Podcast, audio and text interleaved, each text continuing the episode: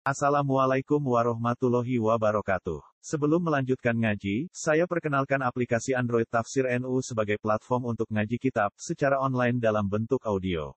Tafsir NU berisi berbagai kajian kitab kuning dari berbagai ulama NU. Silahkan download aplikasi Tafsir NU di Google Play Store. Link download ada di deskripsi. Wassalamualaikum warahmatullahi wabarakatuh. Bismillahirrahmanirrahim. Qala ngendika sapa Al-Fudail, Al-Fudail Syekh Al-Fudail rahimahullah. Hadza utawi iki iku zamanun zaman eh ihfaz ngrekso sira lisanaka ing lisan ira. Wa akhif lan nyamarno sira ndelikno sira makanaka ing panggonan ira wa alij nalan nambanono sira qalbaka ing ati ira.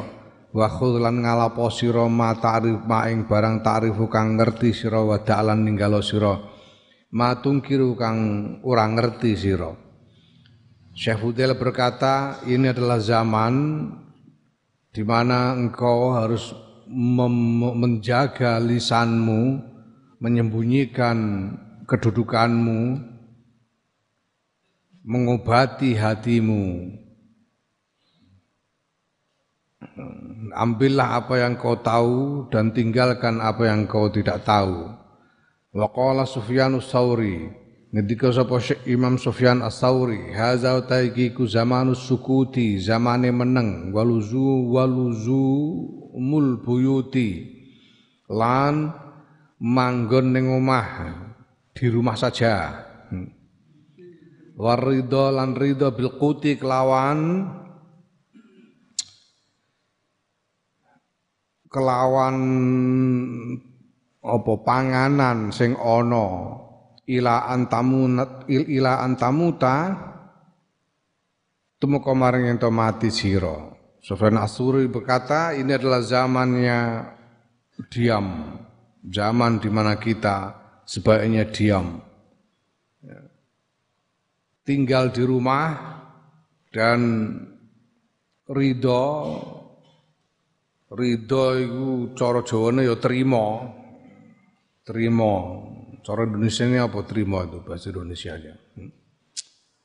ya menerima apa adanya dengan makanan yang ada sampai engkau mati. Nggak usah macem-macem. Ya Sekali lagi perlu diingat ini Imam Sufyan Ats-Tsauri ini memberi isyarat kepada zaman beliau pada waktu itu.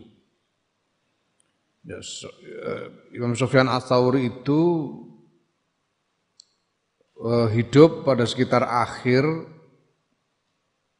dinasti Umayyah yang setelah mencapai kejayaan pada masa Umar bin Abdul Aziz kemudian mengalami kemerosotan yang terus-menerus sampai berujung pada pengambil alihan kekuasaan oleh eh, dinasti Abbasiyah.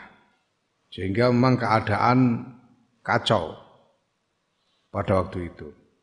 Wan Dawud Wan Dawud ta'i lan riwayat sangking pengendikane Syekh Dawud At-Ta'i rahimahullah Sum poso sira anid dunya saing donya wa ja'alan dadekno sira fitraka ing bodho ira bodho utawa buka ira al akhirata ing akhirat. Ya. Wa firalan mlayu sira minan nasi saing menungso firaraka kaya kelawan mlayu ira minal asadi sangking singa. Hmm.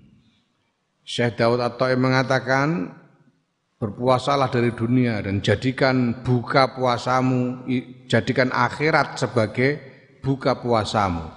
Larilah dari menung, larilah dari manusia seperti engkau lari dari singa ya, singa liar yang mengancam keselamatanmu. Wan abi ubaidah talan saking dawe abi ubaidah piye ngendikane? Maro aitura weruh ingsun hakiman ing wong wicaksana qattu babar pisan. Illa qala kejaba dawuh sapa hakim li maring ingsun fi aqibi kalamihi ing dalem akhire pengendikane hakim. Piye ngendikane hakim? In ahbab talamun demen sira Allah tu'rafa ya. Allah tu'rafa ing yen ora den kenal sira fa anta mongko ta sira minallah saking Gusti Allah ku ala balin tetep ing atase tingkah kang bagus Syekh Abi Ubaidah berkata, aku tidak pernah menemui ya, Syekh Ubaidah ini seorang ahli ilmu yang ke sana kemari menemui orang-orang alim yang bijaksana untuk belajar. Dan dia berkata bahwa aku tidak pernah menemui seorang yang bijaksana sama sekali kecuali setiap kali bercakap-cakap di akhir percakapannya orang bijak itu selalu berkata setiap orang bijak akan berkata yaitu apabila engkau senang untuk tidak dikenal orang, maka engkau sudah sudah dalam keadaan yang baik. Artinya engkau itu berarti kamu orang baik, gampangannya. Ya. Kalau kamu merasa kamu senang kalau tidak dikenal orang, itu berarti kamu orang baik. Sing kepengen dikenal apalagi kepengen populer itu mesti wong elek. wong elek.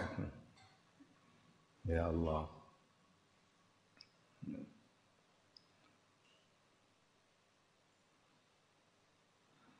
Sapa jenenge? Teori ini Mbah Misbah, Kiai Misbah Mustafa. Ya, Kiai Misbah itu sugeng mungkin nganti iswa sekitar 80 tahun lah. Kapundute iswane menawa. Mbah Misbah itu duwe teori kalau orang baik kok terkenal itu biasanya menderita.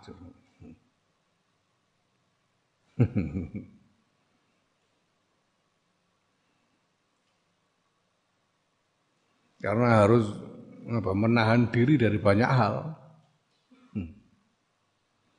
Nek karuan nek wong elek ana ora ngempet blas wis diujo ngono ae sak karep-karepe. Wong apik iku kudu ngempet barang iku angel. Naam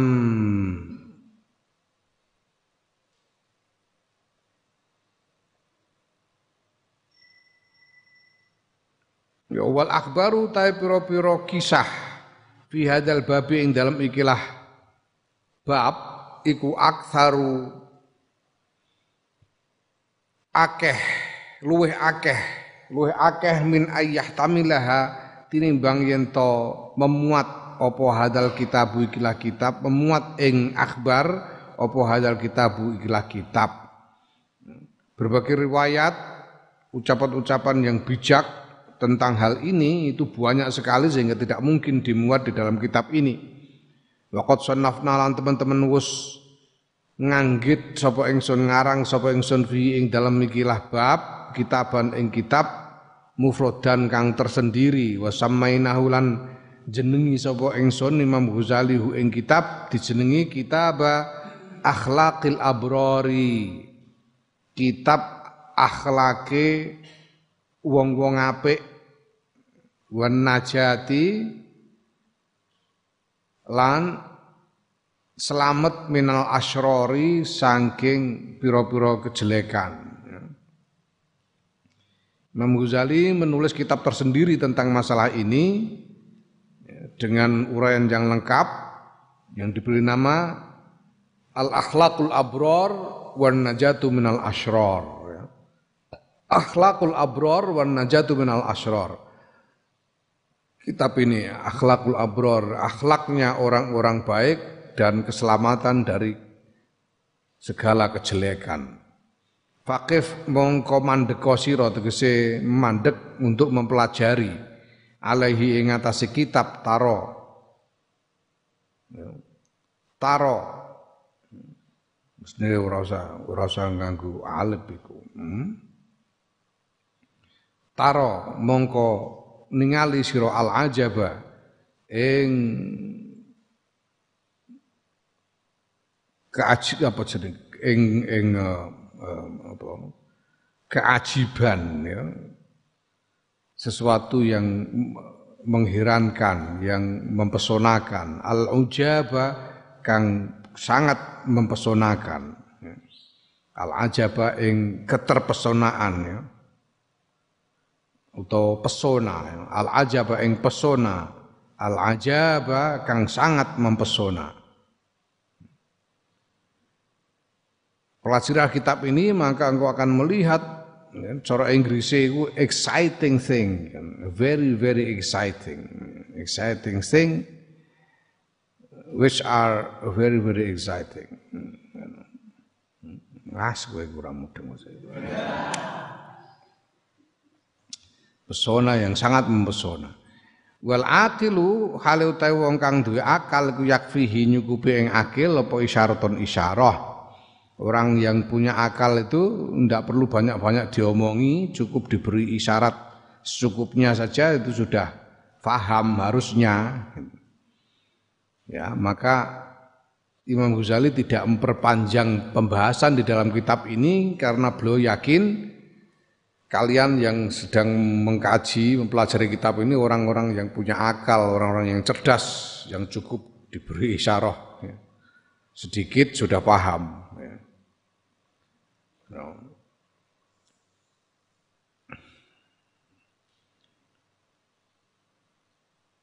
Hmm, nek ora wong akil ya ora mungkin gelem ngaji ngene. Ora wong akil. Mesti ora sudi ngaji. Jadi wong dedel-dedel iku ora, mlane ora ana wong bangsa sing saiki populer sebagai ahli menghujat, ahli misuh-misuh, ya, ahli bertengkar. ya mereka itu wong-wong dedel ngono ae semacane wong. Wallahu ta'ala Gusti Allah waliyut taufiq zat kang nguasani pitulungan wal hidayati lan pituduh bi fadlihi kelawan kautamaane Allah. Allah lah zat yang memberi pertolongan dan petunjuk. Wa amal khoslatus atau anapun utawi tingkah kang kaping loro allati tadi kang natrapi apa lati at-tafarruda ing mencil anin nasi sang menungso fi hadza sya'nin dalam ikilah tingkah iku anan nasa stune menungso iku yufsiduna padha ngrusak sapa menungso aleka ing atase sira ing barang yasul kang hasil apa ma laka kedue sira minal ibadati bayane saking ibadah ilam yaksim lamun ora ngrekso sapa Allah Subhanahu Gusti Allah Subhanahu wa taala bisa babima kelawan sebabe barang ya'ridu kang eh, kang apa kang datang kang teko yang datang kemudian mingkibalhim saking arai menungso min dawail riyai saking pira-pira godane riya ya. ajaane riya wa tazayyuni lan berhias-hias diri supaya kelihatan bagus. Ya Alasan kedua bagi kita untuk mengasingkan diri dari manusia adalah bahwa manusia itu cenderung merusak ibadah kita, merusak hasil dari ibadah kita. Kenapa? Karena kalau kita berkumpul dengan manusia, kita akan tergoda untuk menjadi riak dengan ibadah kita, tergoda untuk memamer-mamerkan ibadah kita. Kalau dipamerkan ya jadi apa ya hilang pahalanya hmm. kalau riak ya. dan menghias-hiasi diri supaya kelihatan lebih bagus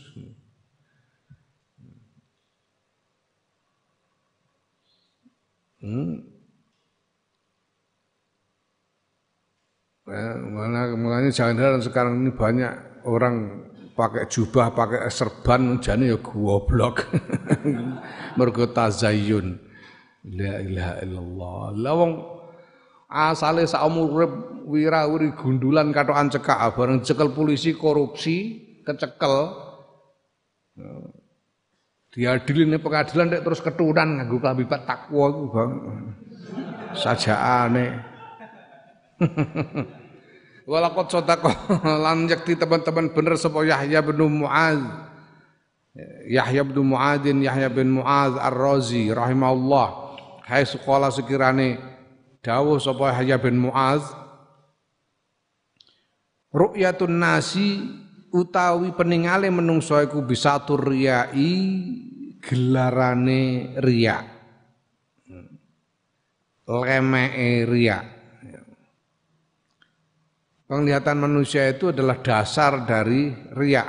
Ini kata Yahya bin Mu'ad rahimahullah. Ya kita riak itu karena orang melihat kita. Kalau orang tidak melihat kita gimana caranya riak? Ya tidak ada. Jadi kenapa orang riak? Makanya dinamai riak itu karena dari karena apa? Ada kaitannya dengan ru'yah itu. Ada penglihatan manusia. Hmm. Ya. Ro'a karo ro'a iku maknane pancene parek.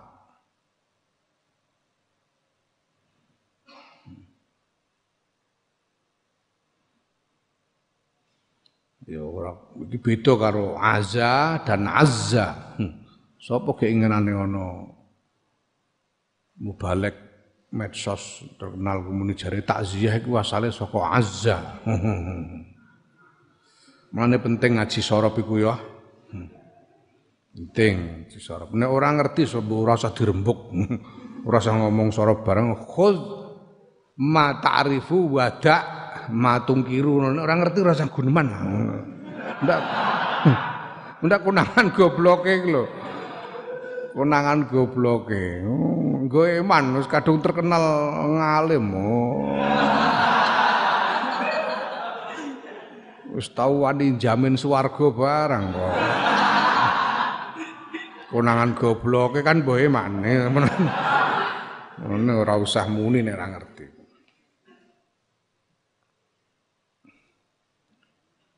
Ya. Jadi ru'yah itu dasar dari riak penglihatan manusia itu merupakan landasan dari riak. Kita riak karena orang melihat kita. Wa ula izuhadu tapi kula mengkono-kono para ahli zuhud tu kot khofu teman-teman padha wedi sapa zuhad ala anfusi mengatasi dhewe zuhad min hadal makna saingkilah makna hatta taroku sehingga padha ninggal sapa zuhad al mulaqata ing pertemuan wa tazawura lan uh, kunjung mengunjung lan saling mengunjungi Orang-orang yang zuhud itu begitu takut dengan riak, takut kalau dirinya itu apa tergoda untuk riak, untuk menjadi riak itu sehingga mereka menghindari pertemuan, nggak mau saling ketemu tuh nggak mau, saling mengunjungi juga nggak mau. Saking takutnya pada ria. Walakot dzukira lan teman-teman wis den tutur.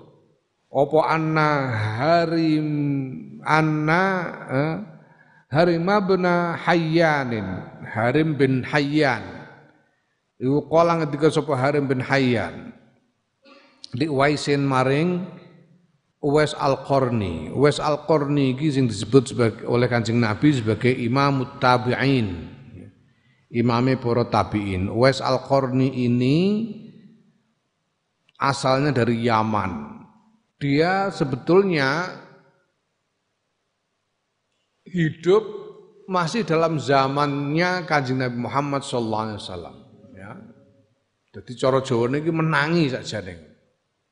Dia hidup pada zamannya kanjeng Nabi, hanya dia tidak pernah bertemu kanjeng Nabi sama sekali seumur hidupnya. Tidak pernah bertemu langsung dengan kanjeng Nabi. Seumur hidupnya tidak pernah. Maka dia tidak dimasukkan dalam golongan sohabi, sohabat. Karena tidak pernah bertemu kanjeng Nabi sama sekali. Nah, Was Al-Qarni. Ini kanjeng Nabi itu sebelum wafat berpesan kepada beberapa sahabat termasuk Sayyidina Umar bin Khattab, Sayyidina Ali bin Abi Thalib dan lain-lain radhiyallahu anhum. Jadi Nabi sallallahu alaihi wasallam itu berpesan nanti suatu ketika kalau ada rombongan haji dari Yaman, tanyakan orang yang namanya Uwais. Kanjeng Nabi menggambarkan ciri-cirinya, orangnya begini, begini, begini, dan di lehernya itu ada belang hmm, sebesar uang dirham. Kira-kira sak duit klitik saiki kula. Nah, cari orang seperti itu, nah nanti kalau kamu ketemu mintakan supaya dia minta supaya dia memohonkan ampun kepada Allah untuk kamu. Hebatnya uas Nah,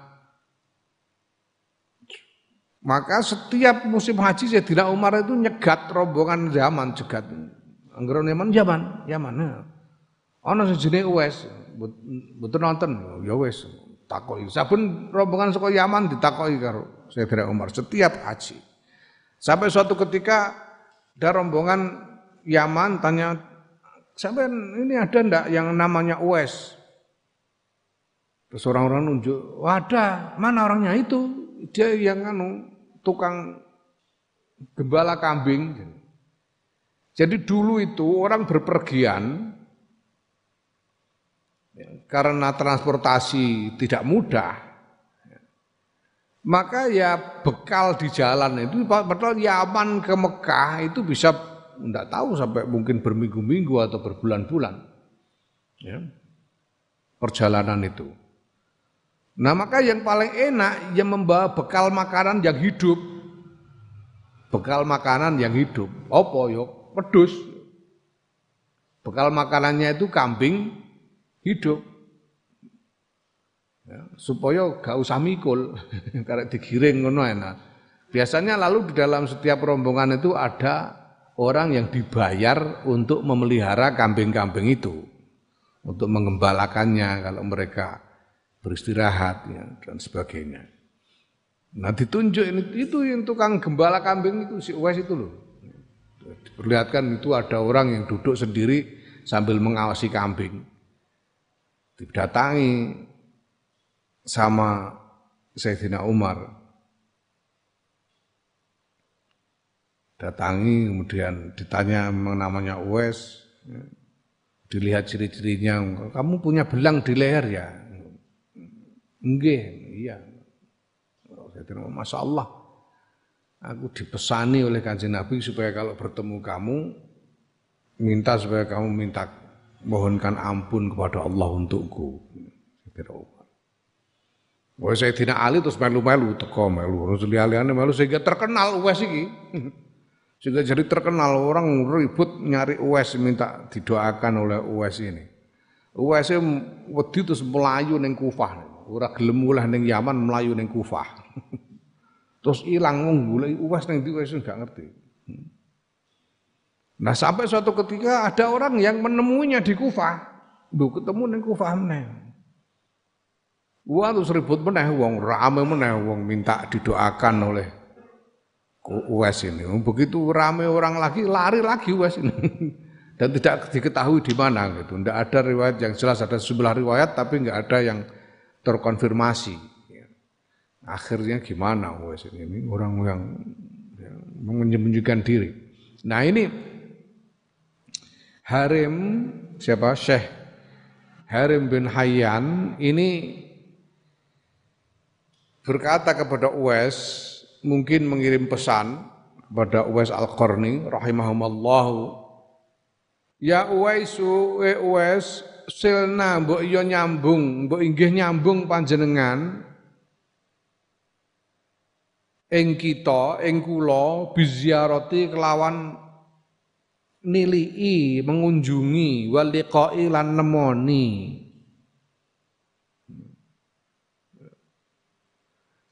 Mbak Uwais mbok jenengan niku mbok mbok ampun misah mbok nyambung kalih kula kalih dulur-dulur niki jenengan tiliki jenengan temoni. Faqala maka ngendika sapa Uwaisun Uwais Qad was qad wasaltu ka teman-teman wis jambung sapa ingsun ing sira bima kelan barang wa kang utahe maiku anfaul luwih manfaat laka kedue sira min huma tinimbang ziarah lan liqa. Wa huwa utawi ma iku adua udunga ala dhahril ghaibi ing atase gegere gaib tegese di belakang punggung tanpa diketahui oleh orang yang didoakan. Li anna ziyarata krostune ziarah wal liqa alan ketemu lan liqa mengunjungi dan menemui iku ya'ridu teko fihima. Ing dalam karone ziarah lan liqa apa atazayyunu ya, muncul ya ya'ridu itu. Teko atau muncul fihima ing dalam ziarah lan liqa apa atazayyunu menghias-hias diri warya'u dan riak ya Syekh Harim bin Hayyan memohon kepada Uwais Al-Qarni supaya Uwais berkenan untuk mengunjungi dan menemuinya tapi Uwais Al-Qarni berkata bahwa aku sudah menyambung apa menyambung diriku denganmu melalui doa, melalui sesuatu yang lebih bermanfaat daripada mengunjungi dan menemui, yaitu mendoakan walaupun kamu tidak tahu. Karena mengunjungi dan menemui itu bisa menimbulkan dorongan untuk menghias-hias diri dan pamer dan riak.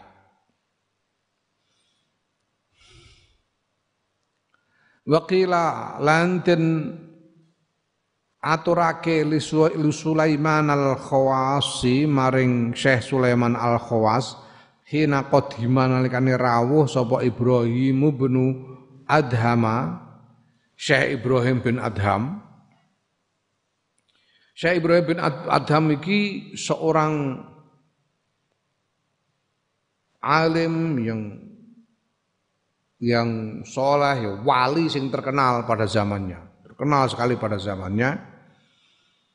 Ya. Nah kemudian dia datang ke kota di mana Syekh Sulaiman al Khawas ini tinggal. Datang ke kota di di tempat tinggalnya Syekh Sulaiman al Khawas. Eh, pamane nek Rembang, Rembang pamane kerawuan, Rembang kerawuan. umpamane eh, kerawuan ketua umum PBNU, nah rame lho. Kiai-kiai terus do kepengin ketemu kan ngono. Lagi Syekh Ibrahim bin Adham ngerawuh ning kotane Syekh Sulaiman Al-Khawas ini. Kemudian orang bertanya kepada Syekh Sulaiman Al-Khawas Afala taktihi napa mboten dugeni panjenengan hi ing Syekh Ibrahim bin Adham. Jenengan kok mboten derek manggi. Apakah engkau tidak ingin ikut mendatangi dan menemui Syekh Ibrahim bin Adham? Faqala mengko ketika sapa Sulaiman Al-Khawas La'an alqa syaitanan maridan ahabbu ilayya min liqaihi. Jere Sulaiman Al-Khawas, ah, anggur kepethuk setan aku timbangane methuki Syekh Ibrahim Kaget wong-wong. Umpamane ana ketua NU cabang Rembang kandhani iku lho ana Kiai Said Rawuh. Sampeyan gak melok nemoni, ah sangur ketemu setan di bangun ketemu Pak Setan. Kok ngono jare. Jawab Sulaiman Al-Khawas Aku lebih senang ketemu dengan setan hmm, laan yakti yen to nemoni sapa ingsun syaitanan ing setan dan kang duraka iku ahabbu luweh nyenengake ilaya maring ingsun min liqaihi tinimbang ketemu Syekh Ibrahim. Hmm. Aku lebih senang ketemu dengan setan yang durhaka ketimbang ketemu dengan Syekh Ibrahim. Hmm. Kaget, fastang karu, mongko padha ngingkari sapa wong-wong dalika ing mengkono-mengkono uh, ucapan mingkoli saking ucapane Syekh Sulaiman Al-Khawwaz. Dom kuwi dom sampean sepuh jenengan iki Tiang alim soleh wali gede kok malah jenengan lu seneng ketemu setan gue sepudi. Hmm.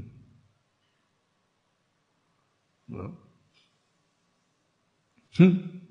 Nah, faqala mengko jawab sapa Syekh Sulaiman, ini stune ingsun ku akhafu kuwatir sapa ingsun idza laqituhu nalikane nemoni ingsun hu ing Syekh Syekh Ibrahim bin Adham wedi an atazayyana ing yen to mais-mais awak ingsun lahu krana Syekh Ibrahim. Wa idza laqitu lan nalikane ketemu sapa ingsun setanan ing setan imtanaktu kecegah sapa ingsun minhu saking setan. Eh. Jauh aku itu khawatir kalau aku ketemu dengan Syekh Ibrahim nanti aku terdorong untuk menghias-hias diri supaya kelihatan baik di depan beliau. Lah kalau setan nggak khawatir aku, kalau setan aja sudah nggak mempan. setan aku sudah mempan.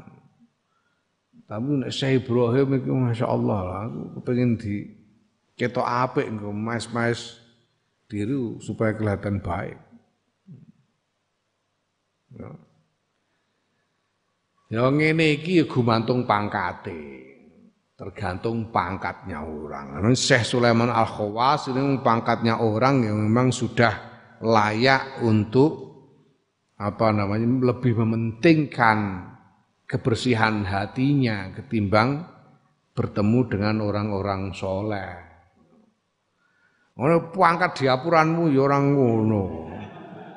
Hmm, kalau bekakas kayak kalian ini ya apa pun juga kita bertemu dengan orang alim, orang soleh itu harapan kita akan mendapatkan barokah dari orang alim dan soleh. Itu karena memandang wajah orang alim itu barokah, barokah. Aku dewi rumongso, aku merasa bahwa segala yang ku capai sejauh ini ini sampai umurku ini ini barokah karena aku dari barokahnya dulu aku sering memandang wajahnya Kiai Ali Maksum itu aja. Ngaji ini nomor loro, yang penting nyawang wajahnya wong alim yang penting. Wong aku biar diulang bahali kadang mudeng kadang ora. Tapi karena sering memandang wajah beliau itu yang menjadikan barokah. Tapi kalau sudah pangkatnya kedudukan seperti Syekh Sulaiman Al Khawas, ya maklum kalau beliau lebih mementingkan kebersihan hati. Walakat laki alam teman-teman nemoni sapa guru ingsun al imamu yaiku imam sapa Abu Bakar al Warraq sing disebut dengar biyen. Gurune Imam Ghazali. Ba'dul arifina ing sebagiane wong-wong arif wong sing makrifat. Salah seorang kiai makrifat Fatadzakaro mongko padha jagongan omong-omongan sapa karone syaikhi wal wa ba'dil arifin wa ba'dul arifin malian ing dalem suwe Guruku Imam Ghazali mengatakan guruku menemui seorang ahli makrifat dan mereka bercakap-cakap dalam waktu yang cukup lama, dalam pertemuan yang cukup lama.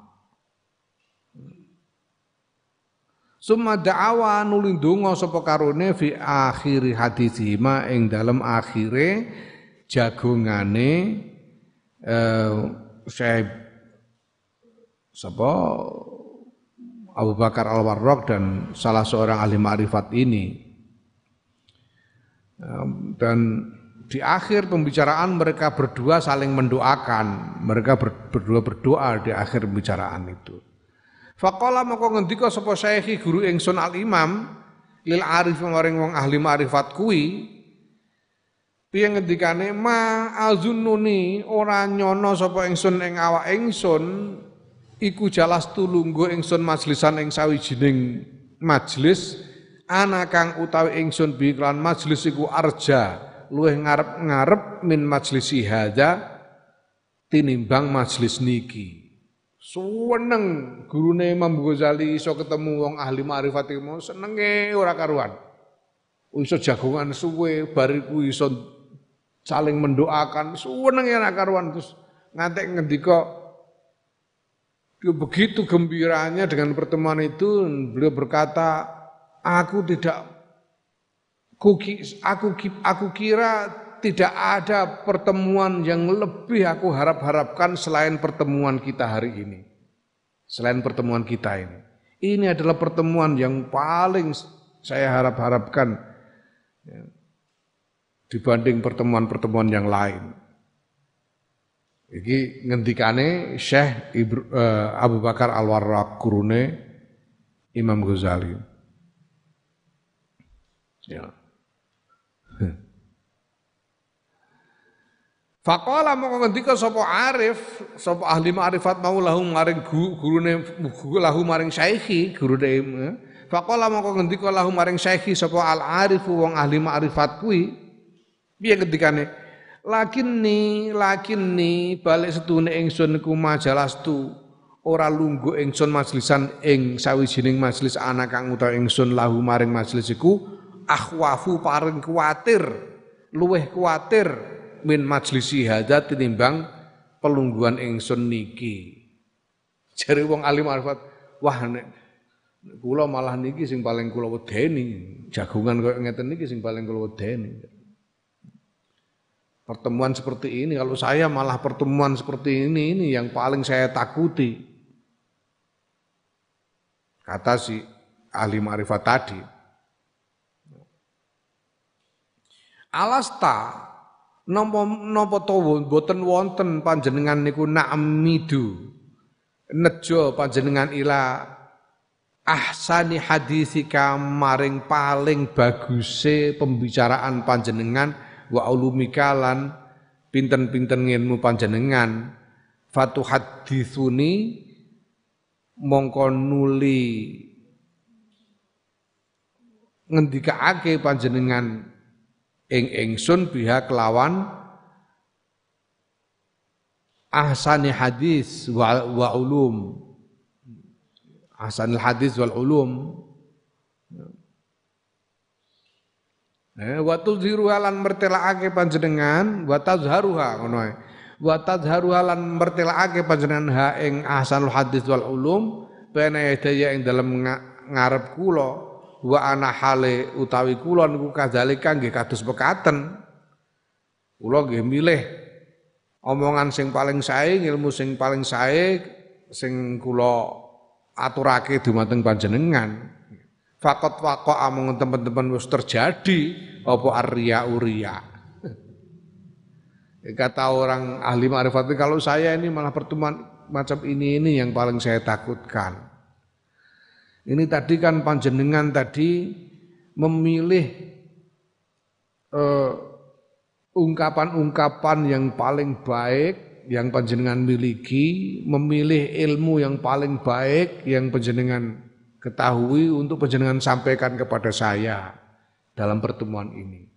Saya begitu juga, saya memilih di, di antara yang saya miliki ini yang paling baik untuk saya sampaikan kepada panjenengan. Lah kalau itu kalau begitu kan itu berarti tadi kita sudah riak tadi itu. Sudah terjadi riak itu tadi.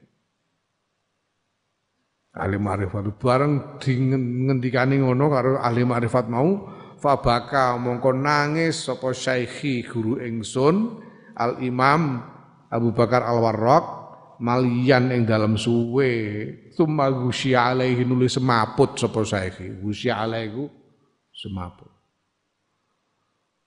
ketika mendengar ucapan dari ahli marifat ini, gurunya Imam Ghazali lalu nangis sampai lama sekali sampai pingsan. ya Allah. Wis iki jelas kelasnya beda karo elek-elekan gini, gini. Kok ada orang begitu takut dan menyesalnya, begitu menyesalnya karena persoalan riak ini sampai pingsan. Saking menyesalnya sampai pingsan. Ini kalau bukan orang yang hatinya sudah sungguh-sungguh dipenuhi taat kepada Allah tidak mungkin bisa begitu. Ya Allah, sampai pingsan. Fakana mangko ono sapa syekhi ba'da dalam mengkono-mengkono mazkur sesudah itu Ya tamas talu iku menggambarkan sopo syekhi bihadil abiyati kelawan ikilah biro-biro bed. Sesudah itu kemudian gurunya Imam Ghazali ini eh, menggambarkan apa yang beliau alami, beliau rasakan itu di dalam syair-syair berikut ini. Ya wailata mim mauqifin ma bihi. Akhwafu min akhfafu eh?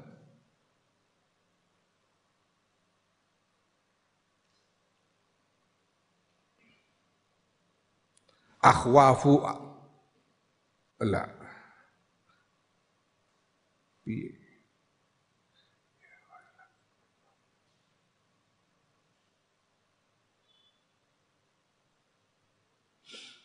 ya akhwafu min la la la akhwafu man ya'dilul hakimu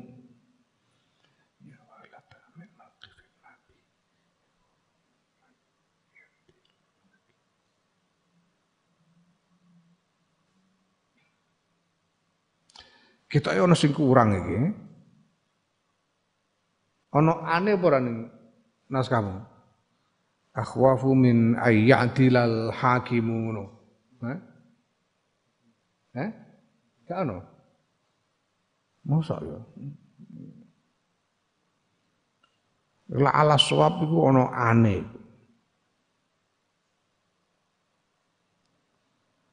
Eh?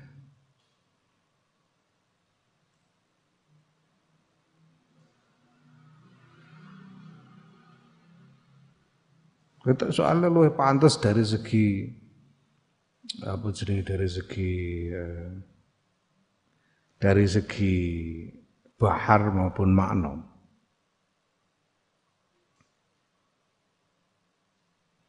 Ya wailata min mauqifin ma bihi akhwafu min ayyadilal hakimu. Ngono enak. Ya. Ubarizullah bi'isyanihi wa laysa li min dunihi rahimu. Ya Rabbi afwan minka an muznibi asrafa illa annahu nadimu. Yaqulu fil laili idha madaja ahali dzambin satarol alimu. Ah. Dora roe kok. Ya. Ya waila taduh cilaka ingsun. Min mauqifin saking panggonan. Mabihi. Yaiku panggonan bihi kang kelawan ma akhwa akhwafu luweh kuwatir. Luweh nguatirake min ayadila saking yen to ngadili sapa al hakimu hakim Sapa hakim niku Gusti Allah sing ngadili. Ubarizu terang-terangan memperlihatkan dengan terang-terangan ku ubarizu. Terang-terangan sapa ingsun Allah ha ing Gusti Allah bi isyani kelawan maksiati Allah. walai sali lan ora ana iku li tetep kedue ingsun min duni tinimbang eh, saking saliyane Allah sapa rahimu wong kang melasi ya rabbi do pangeran kula afwan kula nyuwun ing pengapura mingka saing panjenengan. An muzhib mudhibin saking tiyang ingkang dosa. Asrofa kang liwati wates sapa muznib illa annahu kejawi sedune muznib niku nadimu menyesal. Yakulu ngucap sapa mudnib fil laili ing dalem wengi idza ma daja nalikane wis wis jero apa wengi? Ahadu hawa lidambin maring dosa satara kang nutupi sapa al alimu zat kang ngudaneni.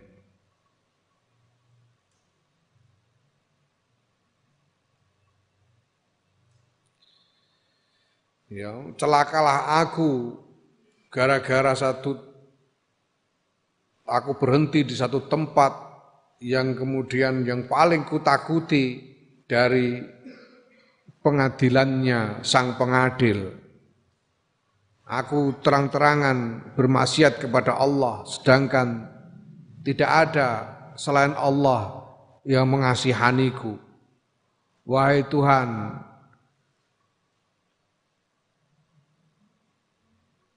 berilah ampunan dari sisimu kepada seorang pendosa yang melewati batas. Hanya saja dia menyesali kesalahannya. Dia berkata di tengah malam ketika malam telah larut, "Oh, diriku." Dan dia katakan itu menyesali dosa yang ditutupi oleh zat yang mengetahui yaitu Allah. Orang sing ngerti, ketoke kan apik kan wong padha ngalime jagongan, wah apik ketoke. Tapi Syekh Abu Bakar dan orang ahli ma'rifat yang ditemui itu merasa sudah bermaksiat karena riya. Masya Allah. Fahadhi bangkau tawikiku halu ahli zuhdi, hali ah, tingkai ahli zuhud, waryadoti lan ahli tirakat, fi mulaqatihim ing dalem pertemuane ahli zuhud waryadah. Ini adalah keadaan para ahli zuhud dan ahli riyadah di dalam pertemuan mereka. Fakaifa halu ahli rogbati mongko kepiye tingkai ahli seneng donya wal batolatilan ahli nganggur. Bal halu ahli syarib lebih-lebih lagi tingkai ahli keelean wal jahalati lan kebodohan. Kalau orang-orang ahli zuhud dan ahli riyadho saja begitu khawatir ya, masih ya masih rentan. Para ahli zuhud dan ahli riyadho saja masih rentan terhadap dorongan riak dorongan untuk pamer. Apalagi dapuran ini ini iki. Bangsa ahli seneng dunia, orang-orang yang masih senang dengan dunia, yang ahli nganggur, oleh jagongan mergo kurang gawean. Ahli nganggur, sapa ya diceritakno pamer-pamer loh. Bahkan apalagi pertemuan di antara ahli kejelekan dan ahli kebodohan, memang orang-orang yang ya orang jelek dan orang bodoh. Akan lebih rentan lagi terhadap dorongan ria. Iklam ngerti sira anna zaman astune zaman qad asbaha teman-teman wis apa zaman niku fi fasadin azimin tetep ing dalam kerusakan kang gedhe. Wa asabalan dadi sapa annasu menungso. Iku fi durren ing dalam kemelaratan kasirin kang akeh. Kemelaratan ya kerusakan fa innahum mongko menungso iku yasghulunaka padha nungkulake sama menungso ing sira an ibadatillah taala saking lakoni ibadah marang Allah taala hatta la yakatu sehingga ora parek-parek. Iku yahsulu hasil laka kedua sira minha saking ibadah apa saeun suwi-wiji ya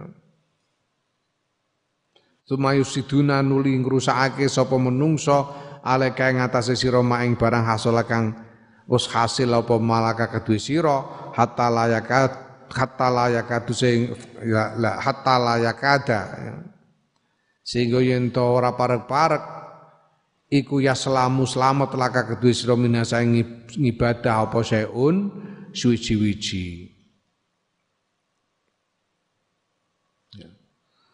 Dunia ini sudah zaman ini sudah sudah rusak. Kata Imam Ghazali, zaman ini sudah rusak. Manusia-manusianya juga sudah kacau, sudah rusak semua sehingga manusia-manusia ini cenderung mengalihkan perhatianmu dari ibadah. Bahkan merusak hasil ibadah yang sudah kamu capai bisa dirusak oleh orang-orang yang kamu temui manusia-manusia itu. Falazimat ka mongko wajib ing sira al uzlatu menyendiri uzlah memisahkan diri. Uzlah memisahkan diri dari manusia. Wa tafarrudulan menyendiri mencil anin nasi saking menungso. Wal isti'azatu lan nyuwun perlindungan billahi kelawan Gusti Allah min syarri zamani saking eri eleke iki zaman wa ahli lan ahli ahline zaman ya. ya. ya maka ya.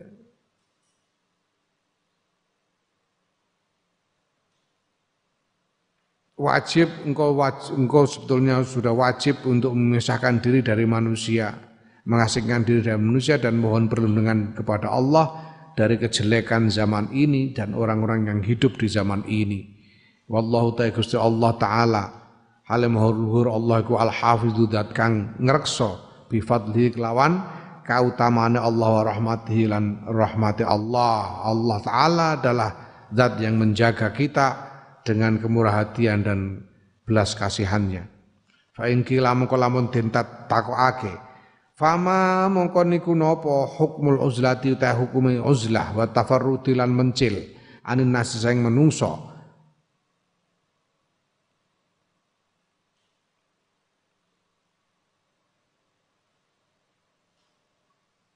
Fabayyin mongko mbok inggih nerangake panjenengan lana maring kita halat tabaqatil khalqi ing tingkai piten-piten tingkatane makhluk fiha ing dalam uzlah wal hadalan batasan alladzi yajibu kang wajib apa ladzi saking uzlah. Nah, kalau ada orang bertanya, hukumnya uzlah itu apa? Hukumnya uzlah dan mengasihkan diri dari manusia itu bagaimana? Tolong jelaskan kepada kami keadaan dari tingkatan-tingkatan manusia terkait dengan uzlah ini dan bagaimana sampai batas mana uzlah itu wajib. Imam Ghazali akan menjawab fa'lam ngerti sira rahimakallah. Muga-muga melasi ing sira sapa Allah Gusti Allah. Wa iyana lan ing ingsun Imam Ghazali. Ngerti anan nasa ing sedune menungso fi hadal babi ing dalem ikilah bab iku rajulani rong macem wong rong macem wong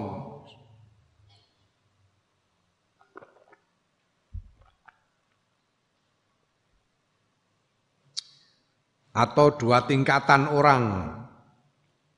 Ya.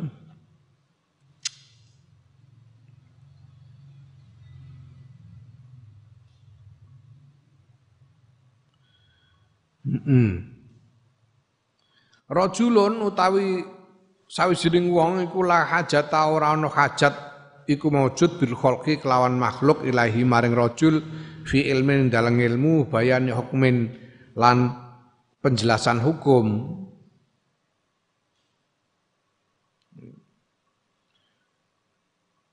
Satu jenis orang itu yang manusia tidak butuh tidak membutuhkan orang ini untuk bertanya tentang ilmu atau meminta penjelasan tentang hukum-hukum.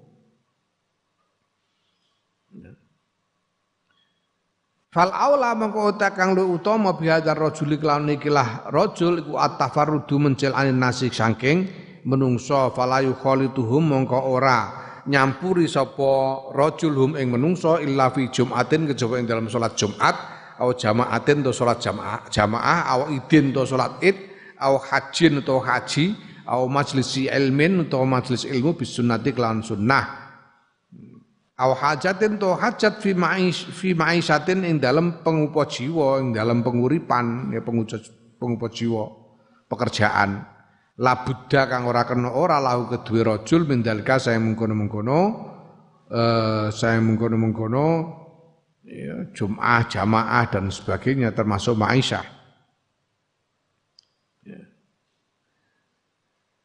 Orang yang macam ini orang yang dia tidak dibutuhkan oleh masyarakat. Masyarakat tidak membutuhkan orang ini untuk mengajar ataupun untuk memberi penjelasan tentang hukum. Tentang agama. Nah orang seperti ini ya yang lebih baik dia mengasihkan diri saja dari manusia, dari masyarakat. Tidak perlu dia berkumpul dengan orang.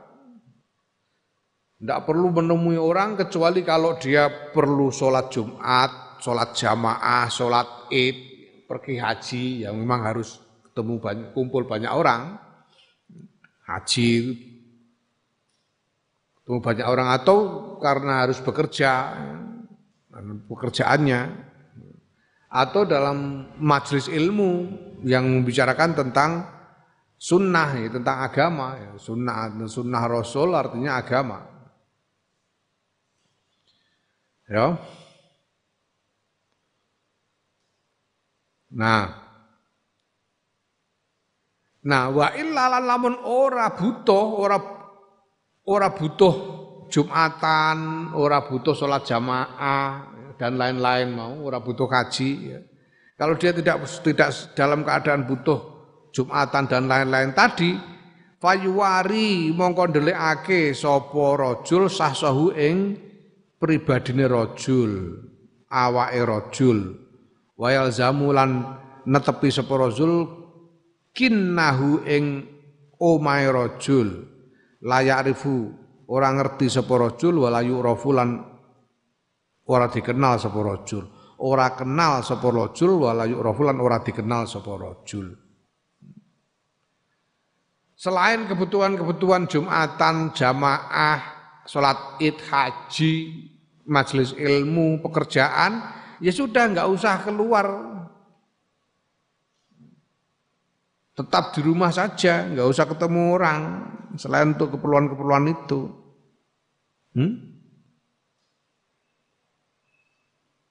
Ya, biarkan dirinya tidak kenal siapa-siapa dan tidak dikenal.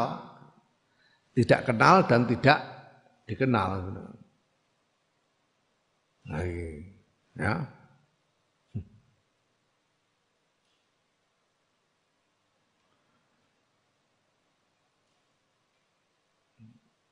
Kelihatannya memang ada orang-orang semacam ini yang kita tidak tahu. Orang yang tidak kenal siapa-siapa dan tidak dikenal.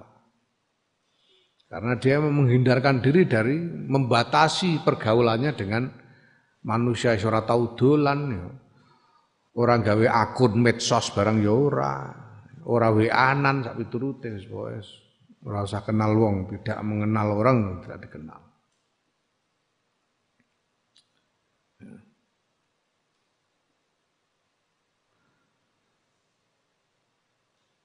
Gus Dur iku kagungan kanca ning Jogja jenenge Pak Anwan Bawes.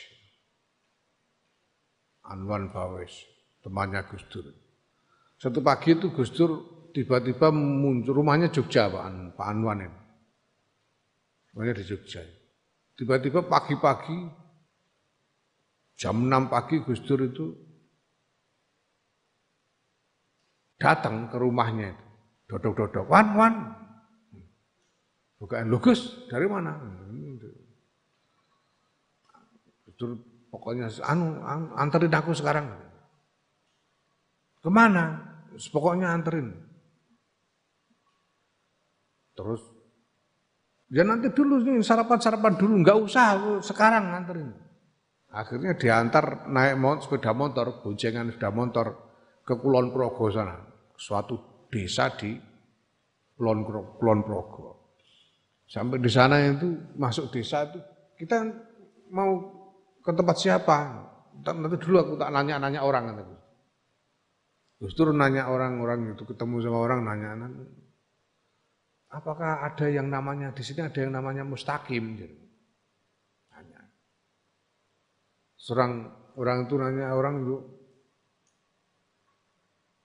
ada tapi itu cuma buruh tani gitu. Orang kan ini ada orang dari jauh nyari kan biasanya yang dicari orang penting. Lagi kok saya gulai mustaqim itu. Buruh tani ada tapi cuma buruh tani. Ya kata Gus ya itu. Rumahnya di mana? Itu di, di pinggir kampung pas pinggir cedak sawah.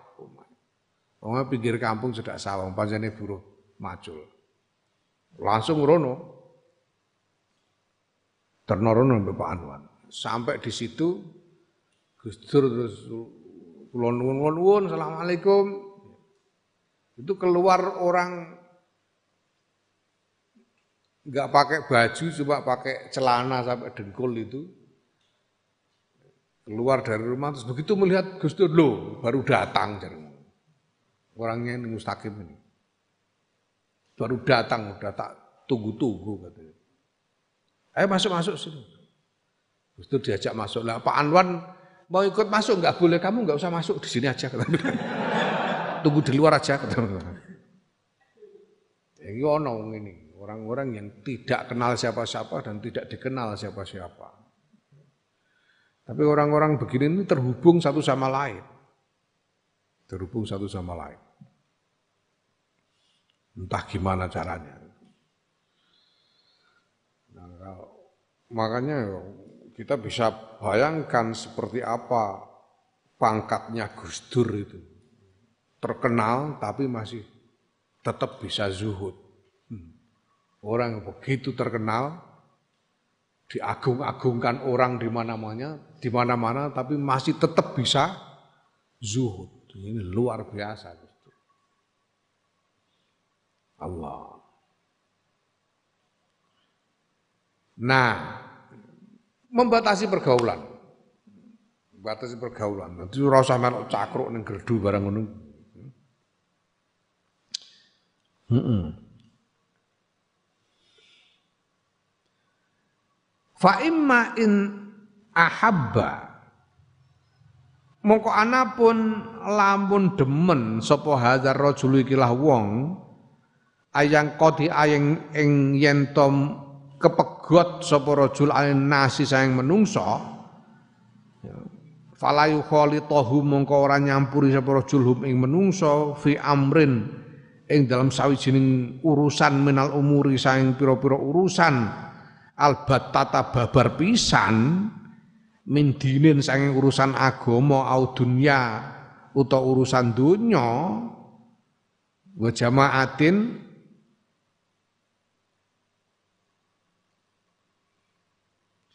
wa jamaatin lan salat jamaah wa jumat lan salat jumat au ghairi utawa liya au hima utawa jamaah lan salat jumat. Lima krono barang yaro kang ningali sapa rajul lahu kedhewe awake rajul fi zalika ing dalam mengkono-mengkono mengkono-mengkono ketemu menungso campur karo menungso ningali min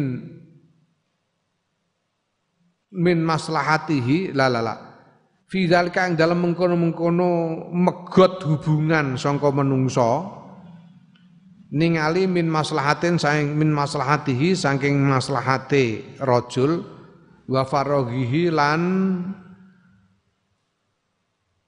apa hmm, lan eh, konsentrasi ini rojul, ketekunane rojul, eh, fa innahu maqasdune rojul iku laya ora nglegani hu ing rajul apa zalika mengkono-mengkono megot sama sekali saka menungso illa bi ahadi amro ini kejaba kelawan salah sejine perkara loro. Ya, adapun kalau seseorang itu ingin sama sekali putus hubungan dari manusia, tidak mau urusan sama sekali dengan manusia, untuk alasan apa pun, nggak mau ketemu manusia untuk alasan untuk urusan agama nggak mau, untuk urusan dunia juga nggak mau, nggak mau ketemu manu, manusia untuk sholat Jumat jamaah dan lain-lain nggak mau, bisa saja, bisa saja kalau kalau mau begitu. Ya. Karena dia merasa bahwa ini kalau ketemu manusia aku jadi eh, celaka. Dan dia melihat bahwa lebih baik tidak ketemu manusia sama sekali daripada ketemu. Nah, itu boleh tapi dengan dua syarat atau salah satu dari dua cara. Salah satu dari dua cara. Bisa memutus hubungan sama sekali begitu, tapi dengan salah satu dari dua cara. Apa itu? Imma ayasiro. Ono kalane yen to dadi sapa rajul iku ila maudhiin maring panggonan layal zamu kang ora wajib hu ing rajul hunalika ing dalem kono panggonan apa hadil furudu ikilah pira-pira fardu. Salat Jumat kan fardu. Salat Jumat itu fardu. Salat Jumat fardu. Eh? Salat jamaah ya fardu kifayah. Apa meneh salat apa haji nek wajib ya fardu dan lain-lain. Nah,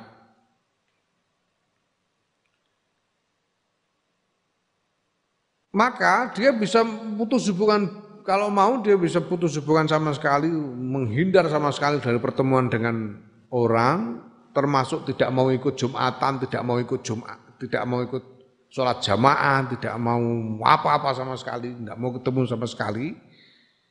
Dia dia harus cari tempat pertama mungkin dia lakukan dengan mencari tempat yang menjadikan semua hal yang wajib itu menjadi tidak wajib nyari tempat yang di situ Jumatan tidak wajib. Menjadikan Jumatan tidak wajib buat dia. Dia mencari tempat yang menjadikan apa namanya sholat jamaah juga tidak wajib buat dia. Lah contoh tempat macam itu apa aja misalnya? Karu usul jibali kaya pucuk piro-piro pucuke gunung wa butunil audiyati lan pira-pira tengahe padang pasir warna lan padane eh, padang pasir ya cari tempat yang betul-betul terasing terpencil sama sekali seperti di pucuk gunung di tengah padang pasir di tengah hutan hidup sendirian ya Nek urip dhewean ning dhuwur gunung ya ora wajib Jumatan, Jumatan karo sapa? Wajib Jumatan. Ndak bisa sholat Jumat, ndak bisa sholat jamaah juga wong sendirian. Cari tempat yang menjadikan dia tidak terbebani oleh kewajiban untuk bertemu dengan manusia.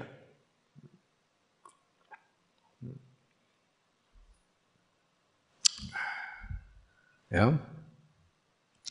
Wala Allah hadza lan menawa-menawa apa iki iku ahadul wujuhi salah sijine pira-pira wajah Allah tidak kang ngundang apa lati al ubada ing para ahli ibadah ila tilkal mawadhi maring ikulah mengkono-mengkono pak pira-pira panggonan al baidati kang adoh anin nasi sayang menungso. Alasan inilah yang menjadikan sejumlah ahli ibadah memilih untuk menjadi pertapa di tempat-tempat yang jauh dari manusia. Dari dulu ada. Hmm? Orang-orang yang bertapa seperti ini karena tidak tidak mau berhubungan dengan manusia, memencilkan diri di tengah hutan. Wa imma, nah kalau tidak begitu, kalau dia tidak pergi ke tempat yang terpencil, ada yang melakukan berbeda. Wa imma ayat tayak wa imma ayat tayak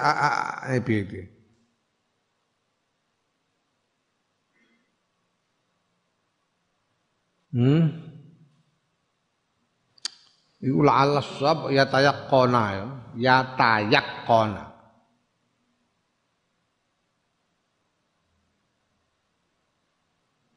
Jadi itu kebalik itu.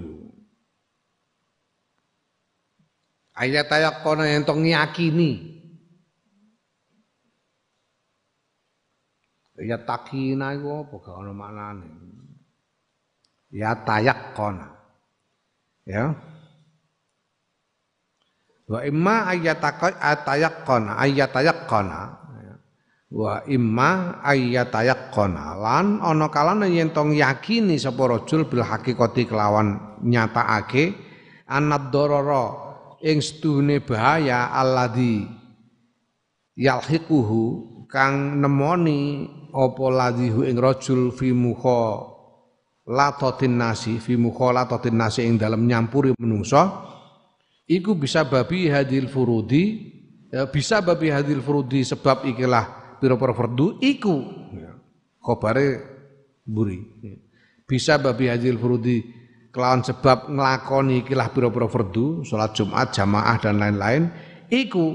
Ya, iku a'zamu luweh gede mintar kiha tinimbang ninggal pira-pira fardu atau mungkin orang ini yakin sekali dan dia betul-betul uh, membuktikan bahwa melaksanakan ibadah-ibadah wajib seperti sholat Jumat dan lain-lain itu itu lebih berbahaya daripada tidak. Ya. Dosanya lebih besar buat dia apa bahayanya lebih besar dari buat dia daripada dosanya tidak menjalankan sholat Jumat. Ada yang begitu. Ya. Ya. Iku azamu min tarkiha. Fakhina idin mongko ing dalem nalika iku yakunu ana lahu kedue rajul apa uzrun alasan fitarkiha ing dalem ninggal furud.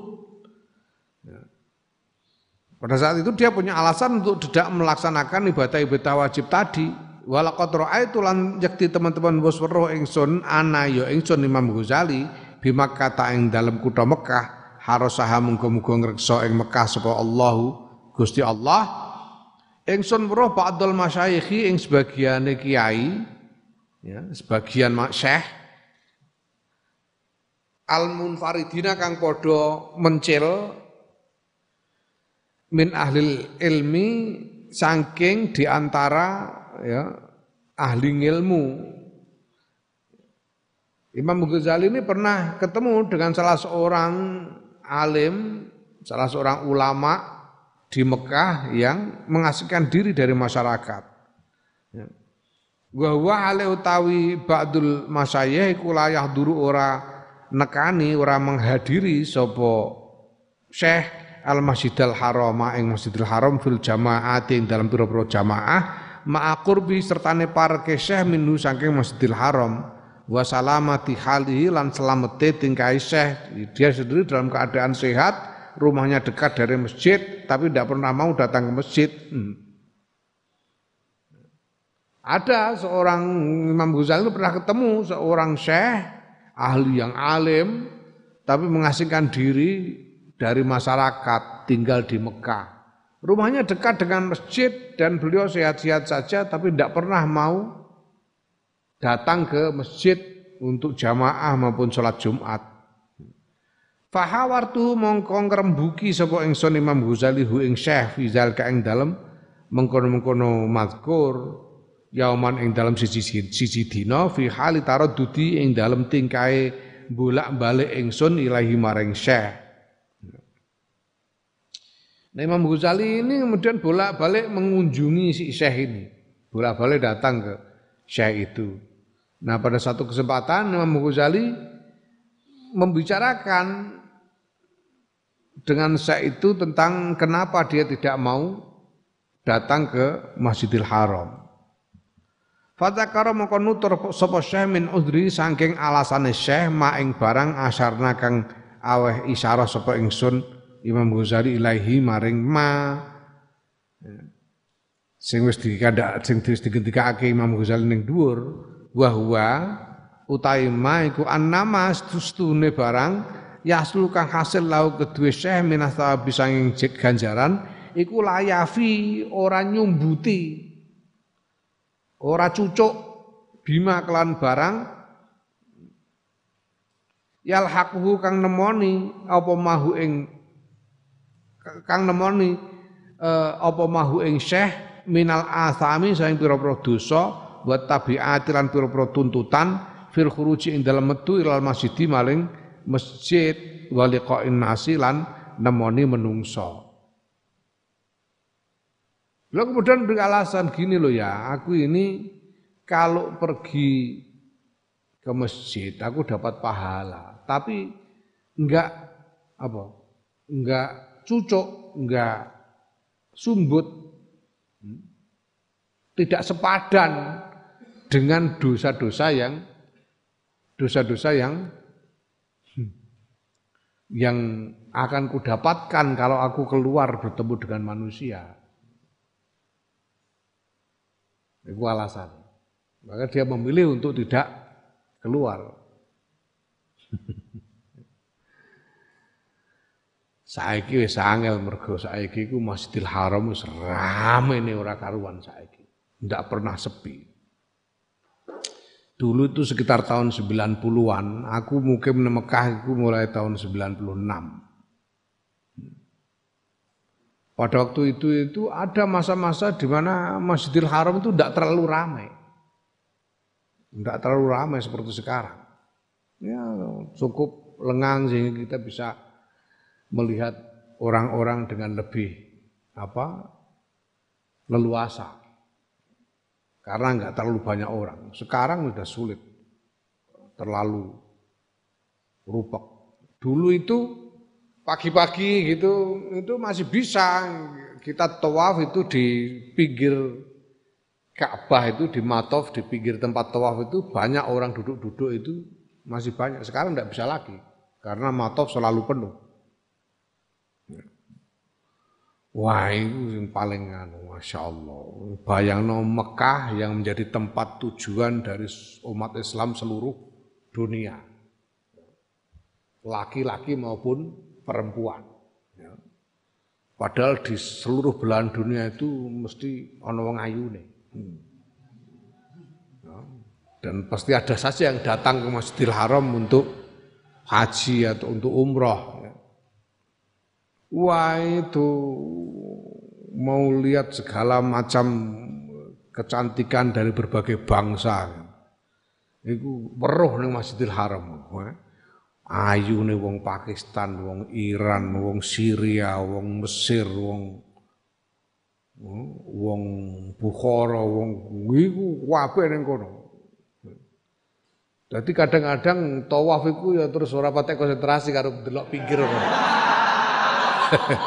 Wah, waduh linggih-linggih ning pinggir matof iku. Masya Allah. Ayo kelakuane santri-santri iku menane sregep ning masjid.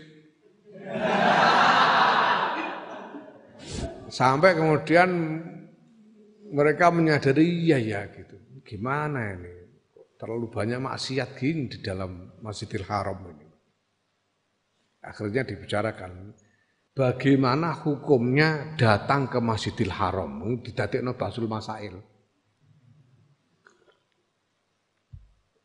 Karena keadaan seperti itu. Wah berdebat Sebagian pakai hujah ini, memang sebaiknya ya kita tidak usah ke masjid aja. Terlalu banyak dosa di sana itu. Nah, belum sampai ke masjid di jalan itu aja udah banyak dosa. Di dalam masjid apalagi. Tapi kemudian ada pendapat yang akhirnya diterima oleh semua orang. Karena peserta Basul Masail itu saya Joko kabeh pancene. Akhirnya disepakati bahwa kan apa jadi kiase iku dikiasno banyu. banyu akeh iku nek keceblokan najis ora berubah hukumnya tetap hukumnya tetap suci nek banyu akeh lah saiki Masjidil Haram ganjaran gedene ra karuan keceblokan maksiat delok wong ayu kok nae ora ora berubah hukumnya Kultu ngucap sapa ingsun ana ya ingsun Imam Ghazali. Imam Ghazali wa jumlatul umuri utahe gemblengane pira-pira perkara iku fala adba mongko ora ana pemaidu tidak ada celaan iku maujud al ma'zuri ing atase wong kang duwe alasan, orang sing wong kang den uzuri tegese orang yang punya alasan. Jadi kalau ada orang punya alasan seperti itu yang tidak bisa dicela, wallahu taala Allah taala iku alamu luwih ngudane ni sapa luwih ngudane ni bil uzri kelawan uzur wa huwa utai Allah ku alimun zat kang mau ngudane ni bijati suduri kelawan eh, kang ono ning jerone pira-pira dodo. Ya, kita serahkan kepada Allah, kita tidak bisa mencela, dia punya alasan begitu, kita tidak bisa mencela, kita serahkan kepada Allah. Nah, nah tapi walakin natori kalau adla, tetapi nestune jalan sing tengah sing moderat. Hmm. jalan sing tengah fihi ing dalam ing dalam masalah iki ing dalam urusan huwa ya at-tariqul adl iku al awalu kang pertama jalan yang pertama itu yang tengah-tengah yang moderat yaiku bi an kelawan yen to e, nyekutoni ngumpuli sapa wong annasa ing menungso fil jumat ing dalam salat Jumat wal jamaah lan jamaah wa durubil khairati lan dalam pira-pira wernane kebagusan wa yubayyinahum lan misai sapa wong hum ing manungsa fi ing dalam barang siwa zalika kang saliyane mengkono-mengkono kebagusan. Jalan tengahnya ya kita ikut kumpul dengan orang-orang untuk hal yang baik saja. Sholat, jamaah, Jumat, dan hal yang kebaikan. Selain itu tidak usah ikut. Fa'in habba mongko lamun seneng sapa wong at-tariqah tsania ing dalan kang kepindho yaiku memutus hubungan sama sekali ndak mau sama sekali bi ayang qati aklawan yen to megot sapa wong anin nasi saing menungso bimarrotin kelan babar pisan ya Fasabilu mongko te dalane wong ku al khuruju betu ila mawadhi'a maring pira-pira panggonan la tatawajjahu kang ora ngadepi kang ora hmm? kang ora uh, uh, nemoni alaihi ngatasi rajul apa hadil furudu ikilah pira-pira fardu Ya kalau mau memutus hubungan sama sekali pergi ke tempat yang tidak tidak ada kewajiban-kewajiban sholat Jumat dan lain-lain ini. Betul-betul mengasihkan diri dari eh, masyarakat di tempat yang terpencil.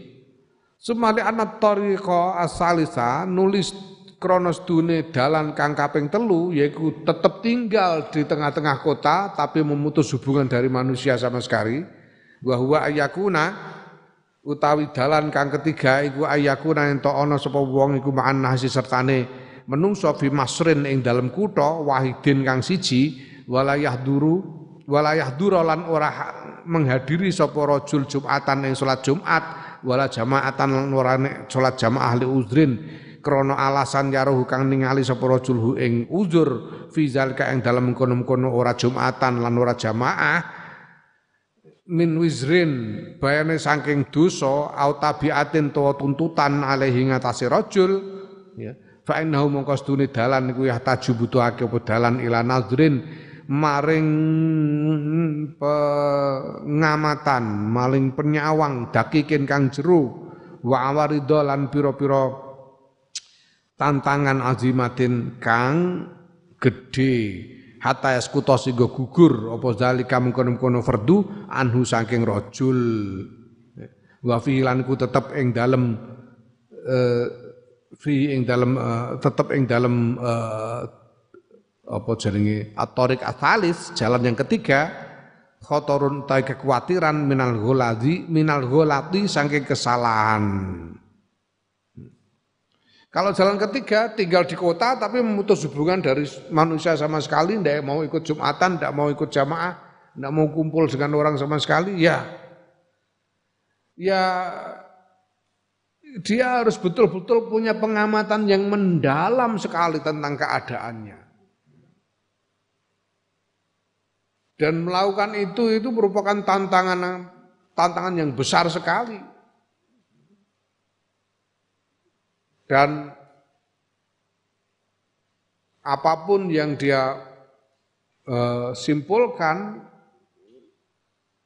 tentang keadaannya, bahwa kalau pergi Jumatan atau sholat Jumat itu malah mendatangkan dosa yang lebih besar, buat dirinya sendiri, ini khusus dirinya sendiri, bukan tidak bisa diterapkan kepada semua orang, dirinya sendiri. Nah itu pun ada kemungkinan keliru kesimpulan dia. Jangan-jangan sebetulnya tidak begitu keadaannya. Ya. Jadi ini sulit, sulit sekali.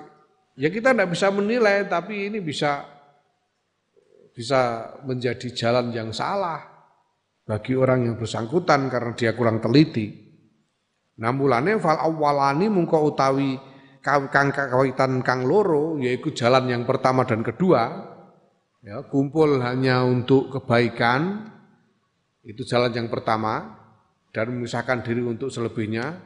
Jalan yang kedua itu pergi ke tempat yang terpencil sama sekali jauh dari orang banyak, itu jalan yang kedua. Ya. Nah dua jalan yang pertama, yaitu jalan pertama dan jalan kedua, iku aslamu luweh selamat, wa ahfadulan luweh kerekso, luweh ngerekso lahu maring rojul. Jadi yang paling yang lebih selamat adalah jalan yang pertama itu. Ya tetap Jumatan jamaah, tetap ya. Engko ono manakipan ya teko, eh? Ono tahlilan ya melu teko, tapi nek nanggap nanggap dangdut ora melok delok. Dangdutan ora delok. Ono apa jenenge? Hmm lomban barang kupatan Taman Kartini barang ora usah rono lah apa. Ora usah hal yang tidak berguna atau atau apalagi hal yang jelek tidak usah ikut. Itu jalan yang pertama. Jalan yang kedua, dia pergi ke tempat terpencil, puncak gunung, tengah hutan, tengah padang pasir yang tidak ketemu sama orang sama sekali sehingga kalau di sana sendirian ya berarti tidak wajib jumatan, nggak wajib Enggak harus sholat jamaah, enggak harus apa-apa. Orang ana ngundang kajatan barang orang ana nang pucuk gunung itu. Ya. Itu dua jalan itu yang lebih selamat. Ya. Wallahu ta'ala Gusti Allah iku waliyul hidayati dat kang nguasani pituduh bi fadlihi kelawan kautamane Allah. Naam amar rajulustani wallahu a'lam.